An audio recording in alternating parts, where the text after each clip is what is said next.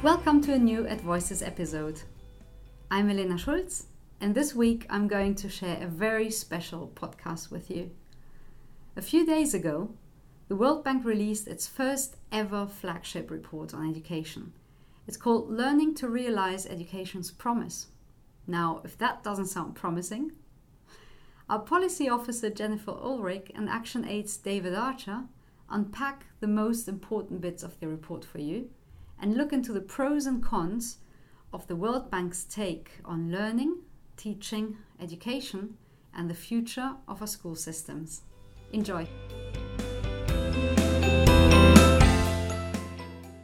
Hello, listeners. I'm Jennifer Ulrich from the Education and Employment Unit at Education International, and I'm here today with our expert David Archer. He is the head of participation and public services at ActionAid. He is also the co founder and a board member of Global Campaign for Education and the chair of the Right to Education project. So, today we're talking about the World Bank's 2018 World Development Report that was released yesterday entitled Learning to Realize Education's Promise. And this is the World Bank Group's first ever flagship report on education. The focus of the report is on the learning crisis. So, this is the problem of children being in school but not learning sufficiently. So, the report suggests that the learning crisis is also an equity crisis. It argues that low learning traps are a great injustice and recommends how to tackle this problem. So, I'm talking to David to ask him about his comments on the report. So, first of all, David, um, can you tell me a bit about your initial observations of the report, having just seen it? Indeed. It's, uh, well, first of all, it's a long report, 240 pages. Uh, uh, and of course, it's wonderful that the World Bank, at last, after 40 years, has produced a World Development Report that focuses on education. Uh, long overdue. They should have done so many years ago. Um, and I think in one way or another, it does help to make the uh, case much greater priority and investment to be given to education. And that has to be welcomed. But um, I, think overall, the, the fundamental problem with the report is that its focus is far too narrow on uh, learning outcomes and assessment of those learning outcomes. Uh, and uh, as a result of that, it misses some of the really critical issues in the field of education on which it really ought to have uh, made more substantial contributions. Most notably, I think it doesn't uh, sufficiently address the continuing crisis in access to education, uh, both to primary and secondary education. It's astonishingly um, uh, limited in the comments that it makes about the financing of education, which is the area where you might have expected the World Bank to have had something to say. Um, it's uh, a little bit mixed uh, in relation to uh, the sort of uh, central role of public education, although it's quite pleasingly critical of some of the trends towards uh, for-profit private provision of education. Uh, it's got, I would say, very mixed messages uh, around teachers and the role of uh, professional teachers. It continues this historic World Bank doublespeak on teachers. Um, and then when it comes to learning outcomes and to learning assessments, I think it's uh, it doesn't break as much new ground as we would have expected it to. Uh, it sort of uh, more or less uh, fits within a, a, a, wider narrative that has been put forward in uh, recent years from those who are focused uh, on trying to improve learning outcomes. Of course, it's not uh unimportant, and we should be rightly concerned to improve learning outcomes. Um, uh, but uh, I think having focused so uh, narrowly on that as a topic, it misses the, the, the bigger picture, and, uh, and, that's my central concern. Okay, thank you very much. That's a really good um, overview. Uh, we would like to unpack a bit some of the, the comments you've just made. I think to start with financing, because of course, um, this is an area which the World Bank has a lot of influence.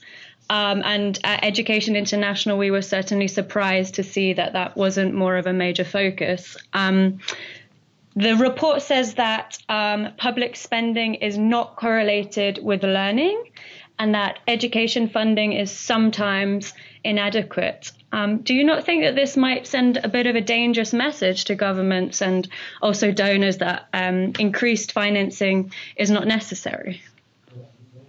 Yeah, I mean, I think that that is a it is a serious risk. Um, I mean, it, the report does acknowledge that uh, financing uh, needs will rise, uh, and that there is a very strong rationale for public investment in education. it, it is quite clear about that, uh, but it sort of uh, does by making the central argument that more spending doesn't necessarily uh, lead to more learning or improvements in learning outcomes it is at risk of giving the impression uh, to those who want to hear that message that actually the challenge is not about mobilizing more funding, when very clearly it is. And the report itself says so, um, but, it's, uh, but that sort of mixed messaging is, I think, uh, unhelpful. Uh, of course, we all know that uh, it's not just about having more money. How you spend that money is important, and if you spend money ineffectively uh, or badly, that's that's not going to achieve the changes we want to see. Too much and too often, funding doesn't actually arrive where it is most needed in uh, paying for more teachers and better trained teachers and arriving in schools to support schools. And in practice, uh, in many cases, the most disadvantaged communities are the last communities to actually receive uh, the funding in practice. So it's not a surprise if there's an unevenness uh, uh, in, that. Now, uh, but to give the suggestion or to make the suggestion that uh, uh, more money is not a central part of the answer is a serious problem. Now, the World Bank, as bank, you would have thought would put edu- would put financing right at the heart of this report. Uh, and uh, one of the reasons it gives for not doing so is that there was this Education Finance Commission last year uh, that that addressed the topic. But actually, last year, the Education Finance Commission, led by Gordon Brown, produced a very long report in which surprisingly little was said about financing. In fact, a very large amount was said about learning. So this report more or less echoes that same problem. There's a desperately urgent need to to look at different dimensions of financing. And the Global Campaign for Education has got this sort of framework where it says, well, yes, every government ought to increase its share of the budget on education towards 20%.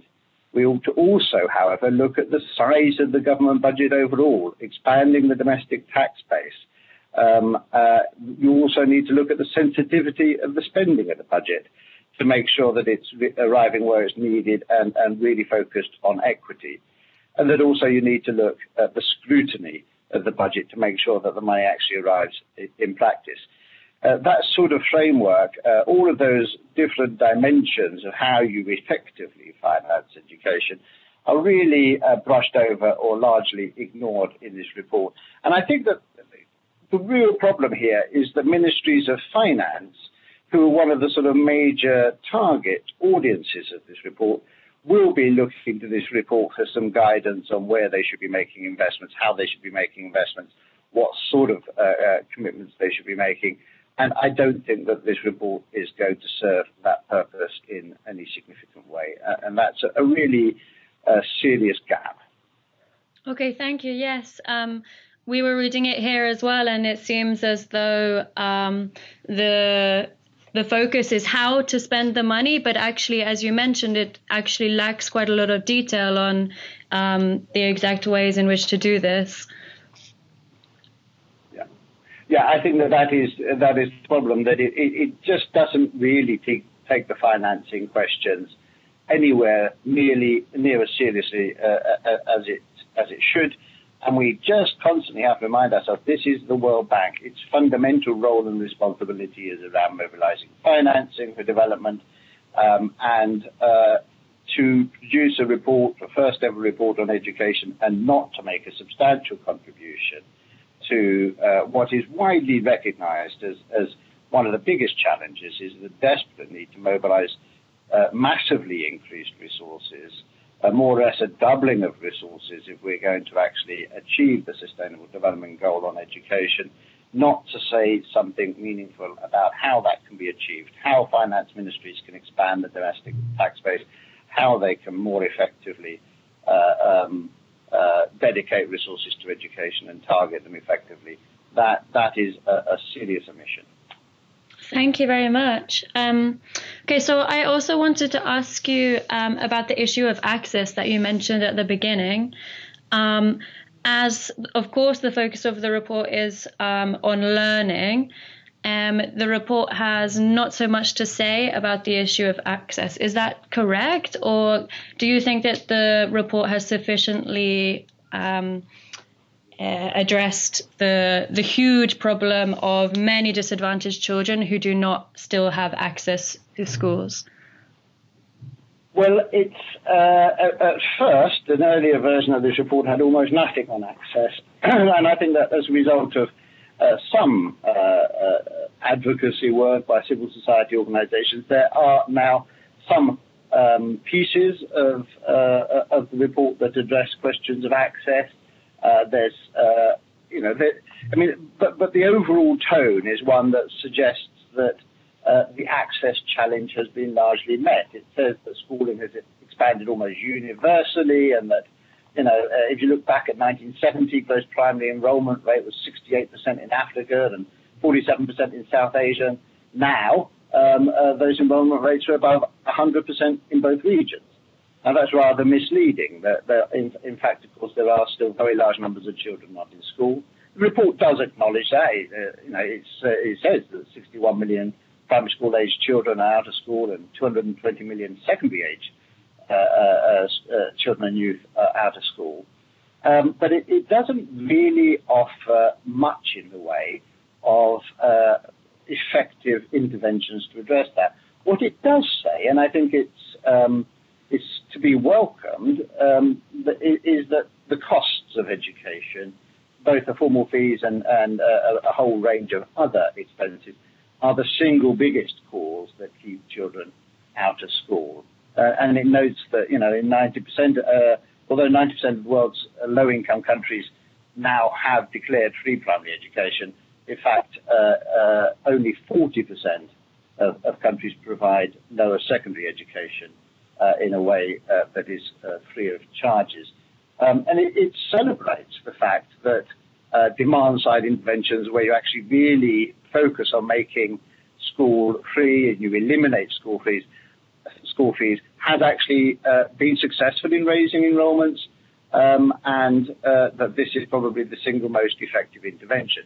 So um, that that of course is to be welcomed because the World Bank itself has in the past had rather mixed messages around the importance of free education and the abolition of fees. Um, uh, in, certainly in the past, it was uh, for cost sharing and the charging of fees in the 70s, 80s, 90s. There was a small period in the 2000s when they, beginning of the 2000s, when they started supporting the abolition of fees. But in recent years, their messaging on this has been more mixed. Um, and in some ways, this report reasserts the importance of addressing free education as one of the most uh, strategic interventions for improving access. That's a good thing, uh, but the report really sort of puts that as a sort of small side note, really, um, to uh, the overall narrative uh, that focuses on learning outcomes. And so it doesn't end up um, elevating uh, in any serious way the recommendations needed to address the crisis in access. And of course, if the concern is that children from disadvantaged communities are those who have the lowest levels of learning and who are disadvantaged uh, when uh, uh, their, their, education doesn't lead to learning, well, uh, the biggest challenge of all is that children are not learning if they're not in school in the first place. And I would certainly have liked to see much more priority attached to uh, action to address that. Okay, great. Um, you mentioned now, um, especially the um, the fact that fees are a barrier to um, for for children to access school. Um, so at Education Inter- International, we have the global response against the privatization and commercialization of education. And we've been watching with concern for a while the World Bank's own funding of low fee private schools. Um, how do you see the report's um, coverage of the public private debate um, in light of its previous funding of low fee private schools? Well, it, this is an interesting one, and there does seem to me to be a significant shift in tone. Um, the uh, report really does resist uh, or avoid using uh, the phrase public education systems. Uh, it doesn't really um, emphasize the importance of public education, but it does focus a lot on the strengthening of systems. And it actually has some quite challenging observations when it comes to the private sector and particularly for-profit private schools. Uh, it um, is very clear that there's no consistent evidence that private schools deliver better learning outcomes than public schools, uh, and actually sort of quotes quite a lot of the research and evidence uh, that shows that really what a lot of these, even these low low fee private schools, are just skimming off um, higher income students or those who come from slightly better off households, um, and um, leaving the most disadvantaged in the public education systems.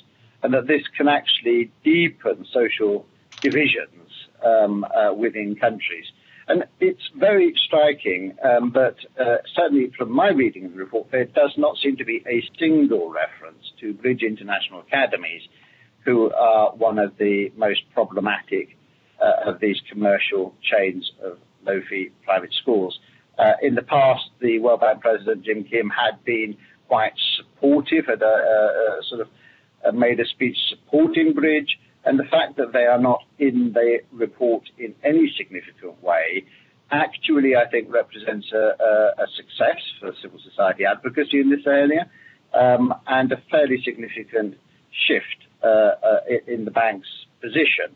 Um, in fact, it's very strong in saying that uh, if you actually have, you know, an expansion of private schooling, it can undermine the political constituency necessary for effective public schooling, um, and that governments, particularly in low-income countries, who are faced with either the challenge of trying to uh, create a regulatory framework for private provision or uh, investing in public education. Say uh, governments might, uh, and this is a direct quote, governments may deem it more straightforward to provide quality education than to regulate, regulate a disparate collection of providers that may not have the same objectives. So it's really saying that uh, for many governments, it is much better to invest in a quality public education system and to move away from uh, support to or using any public funding to uh, uh, private provision. Um, in fact, there's even a few striking comments, I would say, that suggest that the for-profit private providers um, are more likely to be um, uh, interested in pursuing profit than the real interests of their students, uh, and that there's a problem when the business community more generally uh, spends a lot of time lobbying for lower taxes and spending uh, rather than supporting the case for quality education. So I see this as a fairly uh, significant uh, move, uh, and we, we were worried that this report might come out uh, in support of an expanded role for the private sector, and in fact, I think fairly clearly it does not, and it's actually a, a bit of a reassertion uh, the importance of public education systems, even though the World Bank finds it difficult to use that term. Okay, yes. Thank you for mentioning um, the kind of uh, conflict of interests that um, the report brings up in terms of um, private providers of textbooks and um, uh, actors maybe like Pearson who ha- might have um, other interests other than learning. But when I was reading it, I, I found that it quite problematic the way that it seemed to show that these kind of private providers are on the same kind of par as teachers who may also have other interests such as their salaries or their working conditions. And this equation of these two actors as both being um, uh, kind of stakeholders who um, do not align with learning was problematic for me. Um, and yes. and yeah to go on. from that, um, you were mentioning um, Bridge International Academies, and of course, at Education International, we are interested in um, teachers, and we were very um, uh, worried to see that although teachers are seen as key actors and are very important for quality education, um, how then um, is the fact that the World Bank support for Bridge International Academies, who um, replace teachers, in fact, with technology such as um, teacher tablets, how how is that then reconciled? Well, it's an interesting. Uh, uh, there, there's clearly a gap between what the World Bank and particularly uh, IFC are doing with their funding in supporting Bridge and what this report uh, uh, comes out uh, as saying should be the case. Now, I think that one of the interesting things would be to call for the World Bank to review all of its actual investments in education to make sure that they are consistent in supporting public education and do not go down the line of uh, supporting interventions where uh, teachers are sort of reduced to a sort of basically untrained, uh, cheap labour workforce who are robotically just uh, dictating from a computer tablet, which is what Bridge International are ultimately doing. So I think it would be important for us to demand a more consistency and coherency in practice, in practice from the bank in this area. Um, certainly, uh, the, the, tone of this report, I think, is is one that on this question uh, is broadly progressive, that teachers, uh, well-trained teachers will always be needed, and that technology is never going to be a standalone solution. It, it, uh, it, it, will only work when you are, in fact, reinforcing and expanding the training of professional teachers and ensuring that training is sustained and ongoing. So that, that's, that, that's to be welcomed, I think.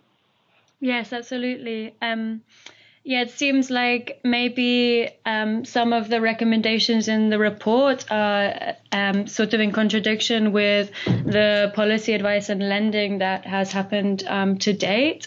However, it also seems like within the report there are some contradictions um, within the report itself. So um, it seems like Finland is being upheld um, for the teacher professionalism and at the same time, contract teachers um, uh, are promoted in a sense, and um, teachers are shown to be un- unmotivated, underskilled, and also um, teacher absenteeism is shown to be costing governments a lot of money. Um, what do you think about this potential contradiction between the well, uh, analysis of teachers in the report?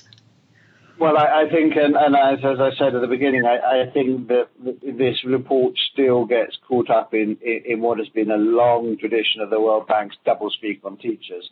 They want to, and they know that they ought to celebrate the importance of a stronger uh, teaching profession. They uh, want to, uh, and, and, they know that actually uh, that, that, that, challenging uh, the teaching profession is not part of the solution and yet they still end up uh, in multiple places uh, doing exactly that. So I think that uh, it, it, it's just sort of the lack of consistency in this narrative on teachers is, is very striking. Uh, they uh, and yet it does say we need more and better training of teachers, um, a, effectively a more uh, capable um, teaching workforce.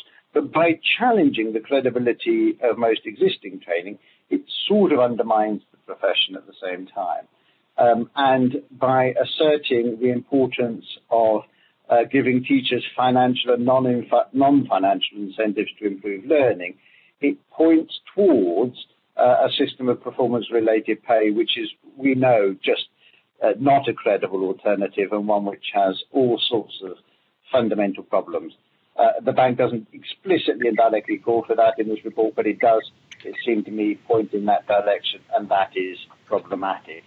Um, there, there is no reflection in the report, and it's, it's generally the case through the report that, the bank, that, that, that it doesn't reflect on what the World Bank itself has done with its investments over many years.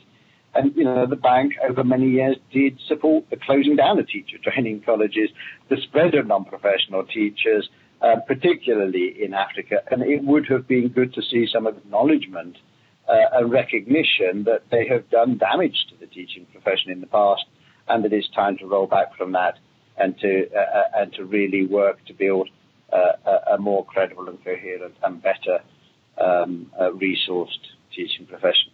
So it's inconsistent, it's problematic, um, but the overall tone is one where um, I think we we can say, well, uh, the bank is now saying we need a well-trained and effective teaching profession, and that's the most important ingredient for improving learning.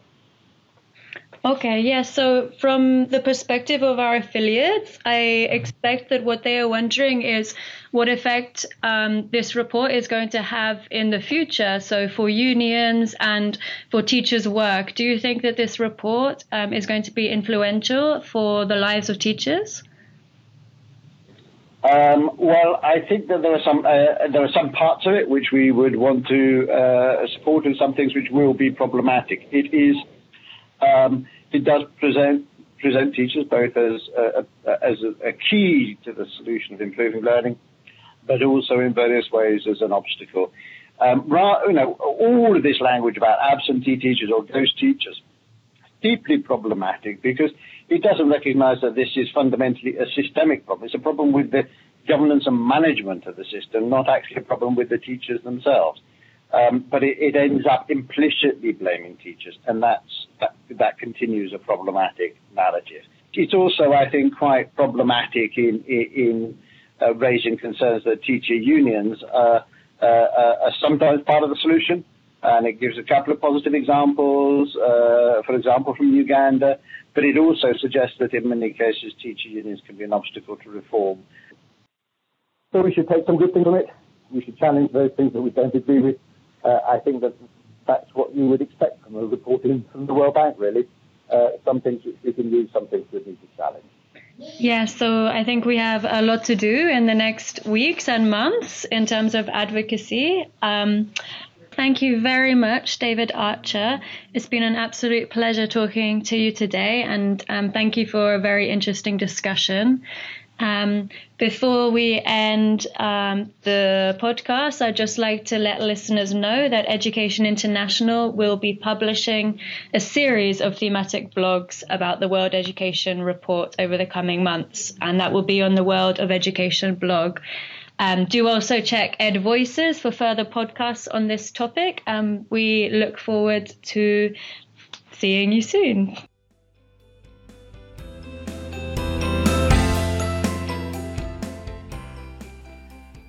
Enjoyed today's podcast? Then don't forget to subscribe. We're on SoundCloud and iTunes.